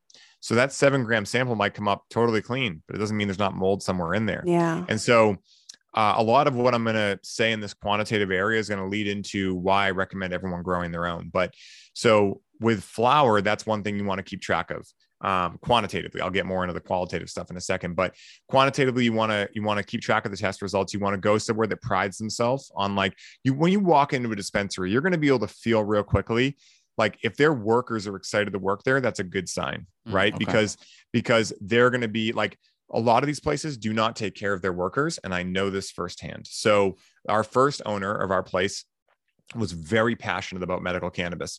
He was in uh, new york when 9-11 happened Mm. and he was extremely high up in finance. And when that happened he had ptsd that was so bad he couldn't work for three years. And so cannabis was the only thing that allowed him to come back to life. And so he got into that business because he wanted other people to be able to get find relief from this medicine. So when i worked for him it was amazing right? We were working long hours we were understaffed but everyone was willing to help out like we were just all so passionate about being there then let's just say another company took over who was like, "Hey, uh, my projections showed that this year uh, cannabis is the thing that's going to make me more money than real estate. So now I'm here, right? That kind of energy." And you could tell the demeanor change in me and everyone that worked there because now they were trying to cut out as much of the stuff that had made us passionate about working there as possible, right? Um, hey, you know, I know this. Um, cannabis fa- failed for mold but you know we can put it through this remediation device that removes the mold and technically technically it's Mm. safe right? I'm not here to tell you that they were doing anything that was that bad but at the same time what is the spiritual energy of the plant that was grown had mold in it and then was cleaned and then sold to sick patients? It's like these kind of things happen and so it's important to recognize that this industry although they might have the testing and everything there's a lot you can't control. Um, with edibles uh, a lot of times they're made with co2 distillate so when a good question to ask when you walk into a dispensary is if you're looking to buy edibles, ask, is this full spectrum or not? Right. If it's full spectrum, more likely than not, it was made from cannabis butter and a full spectrum extract. If it's not, and they say no, it's primarily THC, it was made from CO2 distillate. And let me give you an industry secret of how most CO2 distillate's made. So CO2 distillate will that process uh, of creating CO2 distillate through a um, uh, supercritical distillator will remove mold, right? So, say if you fail a harvest for mold, you can legally, like, and safely turn it into CO2 distillate. But safe, like, when I say safely, I mean like quantitatively, there will not be mold in it. But what's the energy of a plant that was grown with mold? And so, what happens a lot is that when people are buying things made with CO2 distillate, it's literally just whatever cannabis failed testing and they couldn't sell in Hmm. flower form. And so, that's an important thing to keep track of too when it comes to cartridges um you know a lot of times there may be co2 distillate that's another thing uh but a lot of times like we had this um uh scare about three years ago and you guys might remember because it started in california where people were buying black market cartridges and dropping dead because there was this um uh, emulsifier they had used uh, to Mm. cut the cartridges with that was not actually meant to go into human lungs and it was creating this horrible Oof. disease and so what happened was Massachusetts being very strict, they said, hey, we know this is in a black market thing. We're going to stop selling vapes and everything and test everything that's even in licensed dispensaries to figure out if somehow it got into there. Now, what they found was that no, that thing was not in there. Everyone had done their testing right. My dispensary had done their testing right. But what they didn't realize was at that point, they weren't testing for heavy metals in vape cartridges. And then they expanded the test to be like, let's just figure out what's in here. And what they realized was a lot of the shells of these cartridges were leaking Yeah. heavy metals into the final thing. Mm. So even the tested ones that literally these dispensaries were doing everything by the book, they were doing the right thing, but they didn't know what they didn't know either, right? Yeah. And so what I say is there's a reason that Mother Nature made cannabis the way it was meant to be interacted with. So for me, I interact with flower, ice water hash, or um or uh, edibles that are made with cannabis butter. And so that's the quantitative side of some things that if you're going to a dispensary, someone's listening to this, they're going to be able to take this information and directly correlate it to a better experience with cannabis. Um, the other thing that I didn't add in there was if you can, you want to find cannabis that was grown either sun grown or very unlikely grown with biogeometry in it. Uh, if it was grown indoors. Yeah, because I Yeah, think I I'm wanna make sure that we- doing that. Yeah, Yeah. I want to make sure that we can. Maybe you can ex- explain that. I'm sure you were uh, just about to get Yeah. into that, but Mhm. we know that that's kind of a sweet spot of yours. yeah, and bio, it's, biodynamic wine or Yeah. wine, uh, uh, Cannabis. cannabis, and Yeah. obviously like uh, you know a little bit of biogeometry. Like, how do people get how do people get this if they don't know you personally? This episode of The Medicine is brought to you by Optimal Carnivore. Question Do you know what the most nutrient dense foods on the planet are? Answer Organ meats, providing a hearty dose of vitamin A, zinc, copper, folate, B12, and more. But they're not always appetizing to take down. I've tried. That's why we absolutely love Optimal Carnivore. Organ meats support and nourish our bodies in ways that synthetic or plant derived nutrients are simply not capable of providing. Those who incorporate organ meats report feeling more energy, less brain fog, and like they're truly thriving. These are 100% grass fed organ meats from New Zealand, freeze dried and encapsulated into convenient bovine gelatin capsules. They choose New Zealand because it's a pure source, a pristine land with rich soil, lush greenery, and one of the cleanest environments on Earth. Their products are 100% grass finished and free of all hormones, pesticides, antibiotics, and GMOs. Our ancestors would have eaten the whole animal. So, Optimal Carnivore created this unique blend of nine different organs, a powerful combination including beef liver, brain, thymus, heart, kidney, spleen, pancreas, lung, and gallbladder. Each organ contains its own unique benefits and nutritional profile and provides a large range of nutrients that support all the major organ systems. The guys at Optimal Carnivore believe everyone deserves easy access to the most nutrient dense foods and wanted to take the guesswork and mess out of eating organ meat. They are also giving back to the planet by planting one tree for every product sold. Our favorites are the grass fed organ complex that I mentioned and the grass fed liver capsules. To get some more of these essential nutrients in your life, go to amazon.com forward slash optimal carnivore and use the code the medicine to save 10% on all of their products. As always, bringing you only the best, my loves. Cheers. Yeah yeah. So so this is why i'm teaching everyone how to grow their own now because Yeah. for anyone listening it is not challenging to grow cannabis. They call it weed for a reason. It will grow pretty much through cement.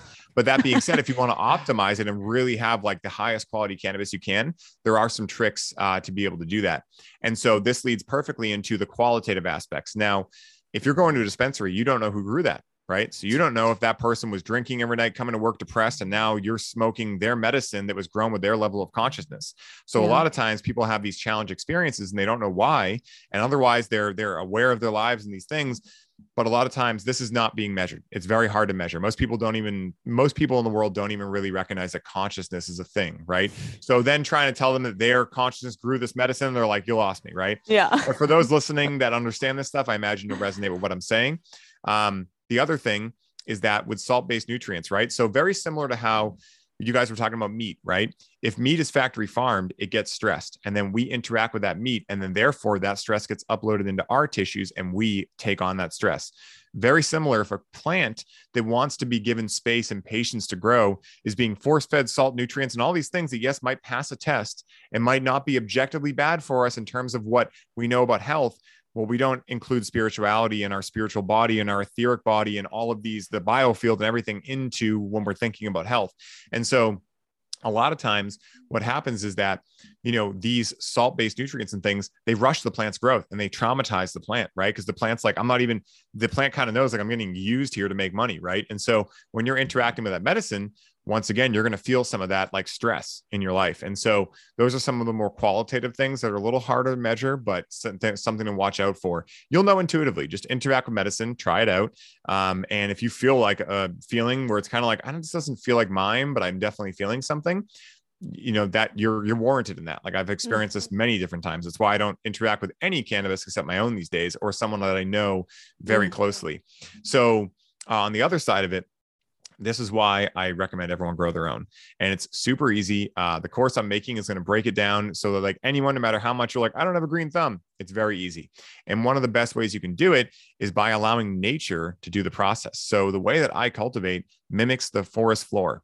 So I do what's called no-till gardening. I use Korean natural farming, I use biodynamic farming principles, and I use biogeometry. Now, for anyone who doesn't know biogeometry, it's pretty much the design language of the energetic signature of shapes, colors, textures, things like that. So a room, depending on its length, width, and height, has an energetic resonance to it. And if it's built without the right dimensions, it might cause chaos in our biofield, right? So we might not be able to hear it, similar to how we don't hear a dog whistle, right? Or feel it rather when we don't hear a dog whistle, but our body is feeling it and it's taking it in. And so when we're able to balance our environment out ourselves and therefore our cannabis plants, right? And anything that we really have in our lives with biogeometry, it's kind of like the difference between going to school after studying for a test and you get to set you get to the school and your bully's in class and he's giving you those eyes the whole entire test how well are you going to be able to focus not well because you have a lot of interference and stress in your Right. life right Right. versus take that bully out of the equation and you study for the test now how well are you going to be able to do you're going to be able to do Right. all of it better Yeah. so when you're growing plants, being able to use biogeometry principles, it structures the space so the plants can do a sigh of relief and they can feel Mm. safe in their energetic space and they can do what they want. And there's uh, hemp farmers in Sweden that have uh, there was three hemp farms right in a row. I learned this in biogeometry, and they didn't know I was into cannabis. So when I when they said this, I was like, I feel like this is the universe saying something to me because there's there was these uh, two or three farms that were growing hemp in Sweden, and one of the guys knew about biogeometry. So all he did was make this certain shape, which is on the charging plate, out of wood, and he put it around the stalks of his plants. Well, his yields were triple what everyone else got. he Damn. tried telling them- They were like, "What are you doing?" He's like, "I just put these shapes here." They're like, "Yeah, sure." Well, after about four or five harvests of consistent results like this, they adopted the same principles and got the same results. And so I realize for some people listening might be stretching them to like think about this, like, what you're going to tell me shapes can do this? There is a rabbit hole you can dive into with sacred Yeah. geometry and everything that I won't get Oh into. yeah. Yeah. But it really works. I we're- can tell you It- from firsthand experience. yeah if your if your appetite is is you know whetting from this topic there's more to come because we're definitely going to have uh you know more uh you know guests and experts on when it comes to biogeometry so that's freaking rad dude yeah. um you know curious about uh oils vapes waxes that's what i sort of grew up on um i still have a vape pen that i Mhm. use pretty regularly although it is very low most of the time it's our our volcano um what are some of the dangers what should we be looking out for and i hesitate to ask because yeah. it's like you don't want to hear the answer. yeah. So what I would say for that is um, honestly, you want to avoid anything that was made with a hydrocarbon. Um, Yeah. And so what that might be is butane, propane, um, even CO2 can technically be in that uh, realm. You know, though CO2 I do feel safer, but honestly, if you've ever interacted with CO2 distillate, it's just boring as hell. In the industry, they call it poop soup because, like I said, most of the time it's made with stuff that's failed. But even still, like even if it was made with the highest quality flower, they rip all the terpenes out as part of the process of creating CO2 distillate, and then they usually reintegrate them. And it's kind of just this weird, cheesy approach to it. For me, the only extract that I will interact with, other than RSO or FECO, which there's a specific process of doing that, and there's actually this really interesting connection to the Bible and um, how Jesus' anointing oil. They found recipes, and it was basically calling for a lot of um, what do they call it? Um, there's a term uh, like canis or something like that that's been uh, translated as a different type of plant. And Ben Stewart talks a lot about this too. yeah But they're actually um, they're actually thinking that it was cannabis, right? Because can- they describe the qualities of it, and it's all what cannabis does. And so uh, with FECO, you know, I would interact with that. Um, but on the side of like more smoking it, because that's more of an edible oil, you could technically smoke it, but I don't recommend it. Um, what I would, what I, the only thing I would interact with is either rosin or live rosin or like uh, bubble hash or something that was made with only ice, water, or pressure. Yeah. Because then you know that like the true essence of what this plant is meant to be is getting captured and there's nothing else in it. Because here's the thing Mm. right? They find like there's certain standards right now for how many uh, particulates of say butane can be left in a medicine for it to be safe. Well what happens when they realize all of a sudden that that's not safe? And so in 10 years from now you're like hey if you interact Yeah. with any bho you're entitled to compensation right? So that's why for me I go with as close to Mother Nature as possible. So yeah rosin, live rosin, those are my favorites. Like live rosin is the best because so, they're so that's that's what I have. That's it's Yeah. uh, it's live rosin. Um, but again, like I've, I've been I felt my intuitive call to like really start to evaluate how much I consume, you know, vape cartridges.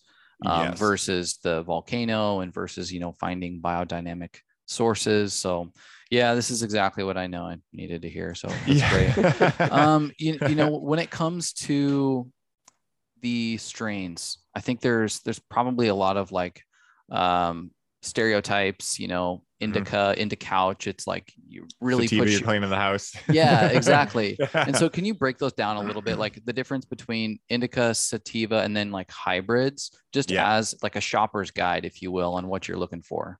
Yeah, so this is a great question because a lot of people feel that indica and sativa and hybrid can kind of be uh, synonymized with what effect you're going to get.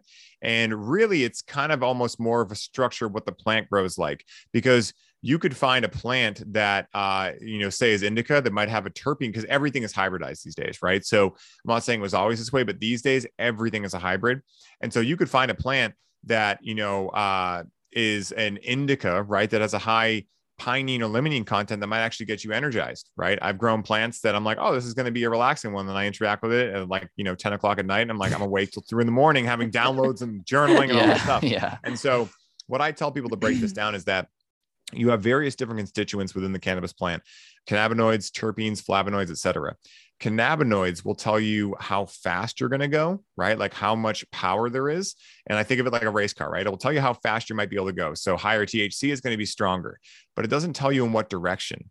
Terpenes are your steering wheel. So they actually tell you, like, okay, I might be going fast, but I'll be going left or right or stimulated, relaxed, um, euphoric, um, sexualized, like whatever is going to be, um, you know, effect, uh, felt in the experience.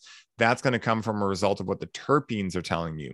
And so that's what I tell people is that when you're looking at a plant, this is actually starting to be more uh, popular these days with dispensaries, is that when I worked at the dispensary, everyone would come in, what's your highest THC? Because they wrongly think that Delta 9 THC, the more of it there is, the better deal they're going to get. Well, here's something that just came out recently. So there's a new cannabinoid they found called THCP, which is something like 10 times stronger than Delta 9 THC. Mm. So you might find a plant that has, say, 9% Delta 9 THC in it. So most people wouldn't even think twice about that. They'd laugh it off, right? But what happens if it has, say, 3% THCP in it? It could be insanely stronger than anything with 30% delta 9 THC.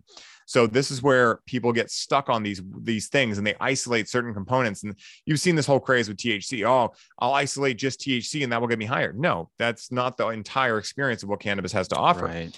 And if you interact with like say hemp, which is CBD or CBG dominant normally, you're going to start realizing like, wow, this is very close to what I like think of as being like high with cannabis, yet there's something missing because it's still psychoactive, yet it's not as intoxicating. And so what I tell people is if you really want to know what you're going to experience, look at the terpenes. So Mm. terpenes like terpinolene, pinene, limonene, they're going to be very like like energy based, let's say, right? In different ways. Terpinolene is going to be like, I'm going to get shit done. I'm cleaning the house, right? Limonene's more like euphoric, great for sex and things like that. Wait, can you repeat that one? Yeah, exactly. Limonene. Yes. This is one of my, yeah, my best tips for sexual prowess here is, Yeah. you know, if you want to have a sexual adventure with cannabis, find something high in limonene and not Okay. too high in delta 9 THC because you don't want to be like so far like outside of your body that you're able to unable to connect. You want to be able to like connect with your partner and be a little like wowed by it, you know? So you want to have that sweet spot. Yeah, you don't, you don't want Pinene's that uh, stoner boner. Yeah, exactly, exactly. Because at least it works in that way, but at the same time, you can kind of be like, "Wait, what am I doing?" And that's not, Yeah. you know, fun for It's connection. You know? distracting. Yeah, exactly. And so pinene is a little more, in my experience, more mentally stimulating. So like if I want to like think and do stuff like that, I go for pinene. Um, you know, uh, on the other hand is going to be more relaxing. Linalool is going to be more relaxing. Um, you know, um, forgetting some other ones off the top of my head, but like, you know, understanding terpenes is going to give you exactly what you're going to feel in the experience, a, a, an idea anyway, right? Okay. Again, everything is different because everyone's endocannabinoid system is different. So, for instance, you guys, you know, one of you might have more CB1 receptors in your head. So one of you might have more CB2 receptors in your body. One of you might be able to have metabolize THC faster than the other. So, one, you guys might start cannabis at the same time, each eat a 20 milligram edible. And one person's like, I don't feel anything. The other person's like, I'm tripping on the couch and not able to move. right? Yeah. So there is a little bit of trial and error with this, but what I always tell people is go low and slow when you're starting anything with cannabis because the point is to not get blasted. Like that's not the point with cannabis necessarily, Yeah. unless you have cancer or like need pain relief. Then there's Yeah. a there's an argument for like getting blasted and really going deep on cannabis.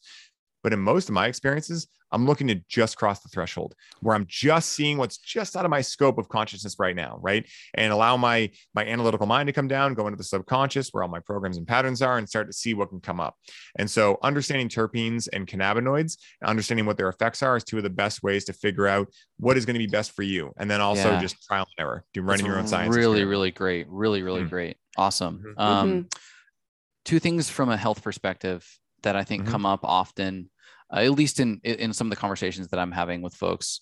Mhm. Uh, one would be effects on the endocrine system and just uh, you know testosterone specifically. I've seen some Mhm. data or heard some other uh, you know authorities in the space talk about it being a, a negative uh, impact to testosterone or, or maybe even like sperm count.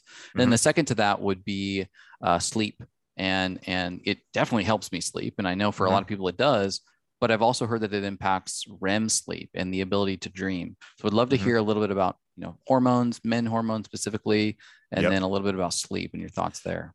Yeah, so it's interesting. Someone hit me up recently with this testosterone thing. And when I did research into it, you know, I found a study that was basically saying that they had people smoke for 30 days, I believe it was 30 days, Okay. and they tested no difference in testosterone. Mm, Yet at the same time, I could totally see how maybe people are having the effect of say low T because they're just so relaxed and so content because again feminine medicine that they're like not really interested in having sex. And I understand that right? Because there have been nights where like say Rachel and I are interacting with cannabis and then we go to like you know have some fun and it's kind of just like I'm kind of just like a w- wet pool noodle right? I'm Yeah. like I don't know what I'm doing. I don't really get it right? So it kind of takes a little bit of drive away and it can do that because what is feminine energy? It's contentment. It's like I'm Yeah. cool where I'm at. I don't. I'm not really looking for anything. And what is testosterone and like what is sex? It's like I'm looking to create something. yeah. So it's the opposite of contentment. And so that's what I say. This fine line. Okay. If you're looking to have uh, sex with cannabis and you're looking to have it improve it, there is a fine line there to walk, and everyone's is a little bit different. Um, when it I would also to- say, oh, sorry, I was oh just no, going to you add, go. like, yeah, in the studies uh, who, where they're showing, you know, it's a negative effect on testosterone or other Mhm. hormones, they're probably not using cannabis that is organic, biodynamic, all- you know, highest, highest, Yes. highest quality. So Exactly. it's just uh, like in the studies where they're talking about, you know, meat and things like that. It's like, well, are you using pasture raised grass finished or are you using factory farm conventional? Well, similar. It's like, Yes. eh, say you get the munchies and you're using cheap weed and you're getting the munchies and you're slamming a bunch of Pop Tarts and it's loaded with like estrogens and all of a sudden testosterone over the course of time. So we don't know these other things that are Yeah. happening, but it is something that's always of interest to me. Um, Yeah. So, so yeah. Yeah, you know, there's one thing I want to mention there too. The munchies are actually a thirst trap, and I'll tell you why. So Mm, basically cannabis is an alkalizing medicine so it's going to raise your ph to a more alkaline state which is what allows for these higher levels of consciousness to click on but the body doesn't realize what's happening the body goes oh shit we're like our ph is off we need to get back down to ground level so it starts craving fats and sugars and if you give into that then what happens is it actually hurts the ability for the plant to act transcendentally and spiritually now, I'm Mm, not saying that someone can never eat when they interact with cannabis, but just information going forward. There are times where I'm interacting with the plant. I might have some friends around. We grill up something on the grill, and I'm like, I'm not worried about if I'm getting the most spiritual things because I have another ceremony. I'm sitting with the plant and I'm doing that. Right. So it's just about gaining awareness around that. Yeah. And so if you're finding yourself with the munchies, throw some pink Himalayan salt under your tongue. It'll trigger your body with electrolytes to be like, oh, okay, I'm actually fine. Right. LMNT packs work a similar way. Like any of these kind of things are fantastic for that. But to talk about sleep, so I've done my own little science experiment with the Oura Ring because I heard these things about REM sleep and whatnot. And what I found is that there is a correlation between interacting with cannabis and lower REM sleep. Yet I found that it really only happens to a dramatic level. And by dramatic, I don't mean like insane amount, but like to a level where I can notice it on my Oura ring if I'm interacting with it uh, more than two hours closer to bed. Right. So, so mm, say I'm going to bed at 11. If I stop smoking by nine, I almost have no impact on my REM Hmm. sleep. But if. I smoke it after that, I start noticing a decrease. Now, how much? I think the most I've ever noticed, I'm usually getting around two, two and a half hours of REM sleep, you know, per night on average with my Oura ring. It'll be down around like one and a half to two hours. So we're not talking a big amount, but you figure if someone's doing this every day of their life, right? You could start to see why this short-term memory loss and all these things start happening. Now, on the other hand of it, you know, with the dreaming, you know, I find that dreaming is is something I've been getting more into because I don't think it's as simple as like you have REM sleep, you dream, right? You could look at it quantitatively that way, but I think it's also like dreams are doorways into the subconscious and to the level that you're not connected with your subconscious you're not going to be able to dream or remember them as much because they might be traumatic for you this is just my belief system i have no idea if this is actually accurate but it's what i've experienced and so i want to make a disclaimer of that so when i interact with cannabis i actually have some of the wildest dreams Yeah. I ever have with cannabis. And so I started asking myself, what's going on there? And so I started talking to the plant. And what the plant told me was like, well, you're connecting with me intentionally and you're looking for this stuff, right? So we feel we you have the strength to show it to you. It's the same way that you're not going to hand a 10 year old keys to a car because they're not at the level where they can handle that, right? But after they've got to be 16 and they're practicing and they're not drinking, right? You're like, okay, as a mom or dad, you're like, here, take the take the car home from the store, right? You can drive me home, right? Because you now trust them. And so the plant is never going to open up more than you can handle unless you are specifically interacting with it unconsciously in a way of like, I can handle whatever this plant throws at me. And through going into intentionally, that experience could really quickly turn into an ordeal, right? And that's why I tell everyone be aware, be conscious of how your like your entire life, but especially with plant medicines, because it's not their job to figure out where you want to go. And if you're like very similar to how they talk about the reason that we're not able to manifest uh, instantly here is because we haven't controlled our thought, uh, our thought being like our thought system yet. And so if we think about something negative, we're lucky that it doesn't manifest instantly. And so at the same time, you know, it's the same with cannabis, where over time you'll start to be able to work with this plant in a way where you start realizing, like, okay, the reason I set an intention and I'm very conscious is because I don't want to manifest something that I don't want by going into it unconsciously with whatever might be going on in my subconscious that I'm not aware of. And so that's why I tell everyone, even if it sounds silly, just tell the joint before you smoke it that you want to be happy on the other side of it and then Yeah. surrender into it and then integrate what it means for you after and start using it as lessons to experience life as a psychedelic because why these plants are here are to remember like allow you to remember that life can be a psychedelic experience. Like Terence McKenna said when you get the message you can hang up the phone for a while. You know it's like these plants aren't here to be the moon or sun. They're here to be the finger that points you back to the moon or sun when you get a little confused you know? Mhm. and that's one of the ways i love to look at it Oh. you know? Yeah, these Well- medicines are like the act of, you know, opening the curtains and seeing what's already there, either outside or inside, and and they're not the actual sun, like you say. That's so great. I love that. Yeah. oh thank Perfectly you put, yeah i think that that's i mean that's a that's a perfect way to wrap this up because um yeah it's just said so so perfectly and beautifully and you're you. inspiring us i know because we interact with cannabis and and you know there's always even though we're very you know conscious individuals there's always more there's always a little nudge or a little something that we can do Mhm. on a regular basis to Mm, to make sure that our intentions and that our consciousness is at the highest level possible when interacting with these and and uh yeah just thank you so much for sharing s- course. so so much of your knowledge and wisdom Yeah. yeah um thank you guys for having me on it was so much fun you guys asked amazing questions and i'm so excited to come back on one day yes yes oh, yeah. yes Yes. We have so much more to I talk know, about we God, do. the nature I- of reality. yeah. Yes. we got stuff. through like 10% of our Yeah, questions we got, we got you so more, but um yeah but before sign we me up for all those questions Yes. Before we let you go, we do have some rapid fire questions that we ask Yes. every guest. The Medicine Podcast is all about building conscious relationships in every aspect of our life with these things that are the real medicines. So we want to hear from you, you know, speaking to body, mind, and relationship. We'll start with your body. What currently feels like medicine for your body right now? Hmm. Breath work, I would say, Mm. is the thing that's feeling the most like medicine right now. I was gonna say uh, the emotion code healings I've been doing, but that's actually more emotional rather than like emotional body rather than physical body. So I would say Mhm. breath work overall is the thing that's really hitting my body the most right now. Mm, that's awesome. And getting high on your own supply. I did it this morning. Yeah. I love it. Um, what about for your mind? What feels like medicine for your mind? uh cannabis right now uh and i'll say why because uh it's been helping me understand that uh separate myself from my mind and start being able to explore my mind as a part of me yet Mhm. not all of me and therefore integrate that into my daily life where now when thoughts come up i'm able to have separation from them and realize and laugh at them and so i would say cannabis right now is what's uh in this very moment the thing that's been helping my mind the most Right. Mm, love that. What about for your relationship with the lovely Rachel, who we Mm. know and love, or just relationships in general? What feels like medicine? Ooh, this one is uh, more like metaphysical in a way because I would say it's pushing through fear because Mhm. there's you ever see that statue of Burning Man that's two adults arguing with one another, but their inner children are facing each other, Mhm. right? Yeah. Such a powerful sculpture because a lot of times, right, like the thing that's been most medicine for me is realizing not taking anything personally.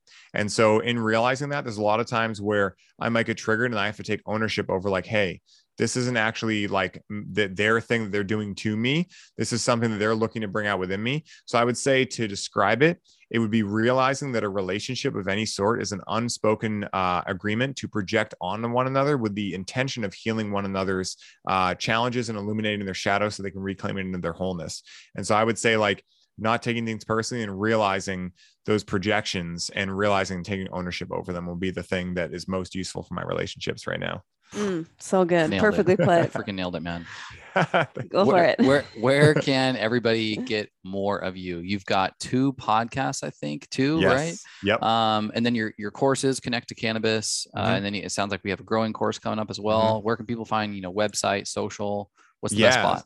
So I hang on on Instagram a lot, uh, mostly because I can send voice notes on there, and so I love sending voice notes.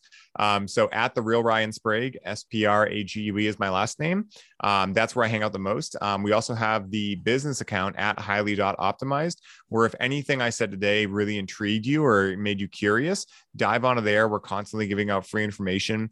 Um, we also have a free Facebook community called the uh, the Ceremony Circle, where Mm. once a week we're making multiple posts in there, but once a week we're going live where we have a Zoom call. Anyone can join. I'll riff on a subject and topic that is coming through for me, and then you, anyone who's in there, can have an opportunity to ask me whatever's on their mind. We kind of have an off the cuff podcast together. It's super fun.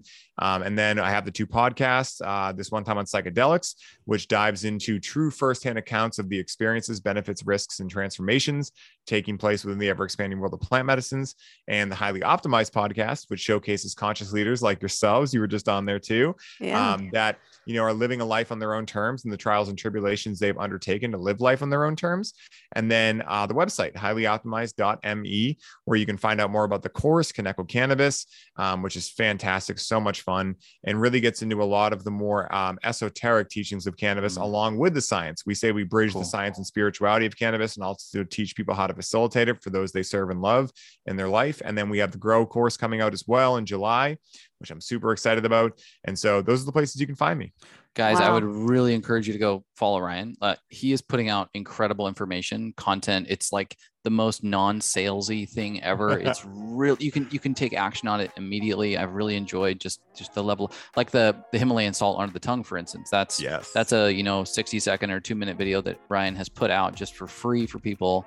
And so give him a follow give uh, the shows a follow check out the courses uh, you will not regret it it will completely up level your life so yeah. Slide into his DMs and tell him we sent you. yeah slide on in. It's like a slip and slide, you know? Yeah.